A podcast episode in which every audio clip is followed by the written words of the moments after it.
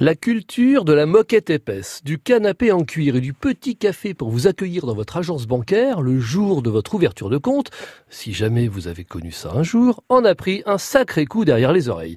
La tendance est plus au pratique et à l'utile qu'au confort si on en croit cette dernière initiative bancaire je vous préviens, ça décoiffe. Et c'est la néobanque française Anytime, comme son nom ne l'indique pas, qui s'y colle, en expérimentant une nouvelle forme d'agence. Appelons cela plutôt un point de contact physique, du genre inédit, jamais vu. Imaginez donc que demain, vous pourrez ouvrir un compte bancaire le plus simplement du monde depuis un photomaton. Oui, j'ai bien dit un photomaton. Il en existe déjà une petite dizaine installés dans le réseau des transports en commun d'Île-de-France, comme à la gare Saint-Lazare ou à Châtelet. Une fois entré dans la cabine et après avoir ajusté le fameux tabouret avec sa grosse vis qui tourne, on vous proposera soit de faire des photos, soit d'ouvrir un compte bancaire.